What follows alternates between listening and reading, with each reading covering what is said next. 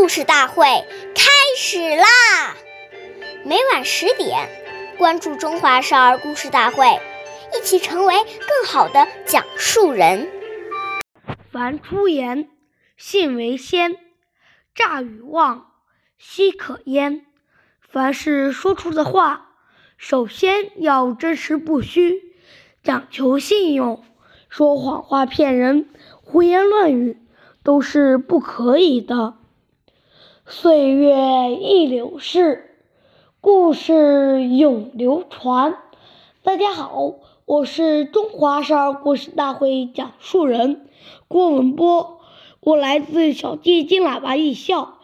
今天我给大家讲的故事是《立木为信》第四十二集。商鞅是战国时期的改革家，他辅佐秦孝公进行了变法。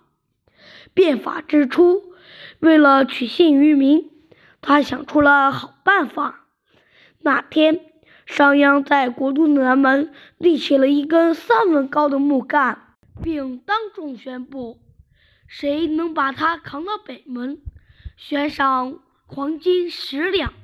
可是到了下午，也没有人去做。这时，商鞅又下令把赏金增加为五十两。这时，有一个人把木杆扛到了北门，商鞅马上把五十两黄金奖赏给了那个人。人们见商鞅说到做到，以后推行什么政策都积极响应。商鞅变法，于是取得了巨大的成功。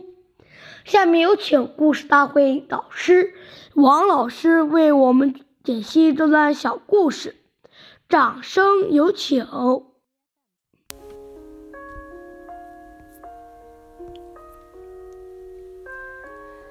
言语行为当中能守信，就已经奠定了一个人在今后社会上好的发展的基础。假如我们不守信，还要找一些借口来掩饰自己的失信，那你的名声就会越来越差。假如有特殊原因让你实在无法实现诺言，这时我们就要坦诚不公。当他真正了解你的情况，了解你的诚意后，他也会退一步。但是如果你越来越掩饰，他就会越来越愤怒，到时候就很难收拾了。所以，与别人的信诺绝不可以拖延，越拖延越难解决。感谢您的收听，下期节目我们再会。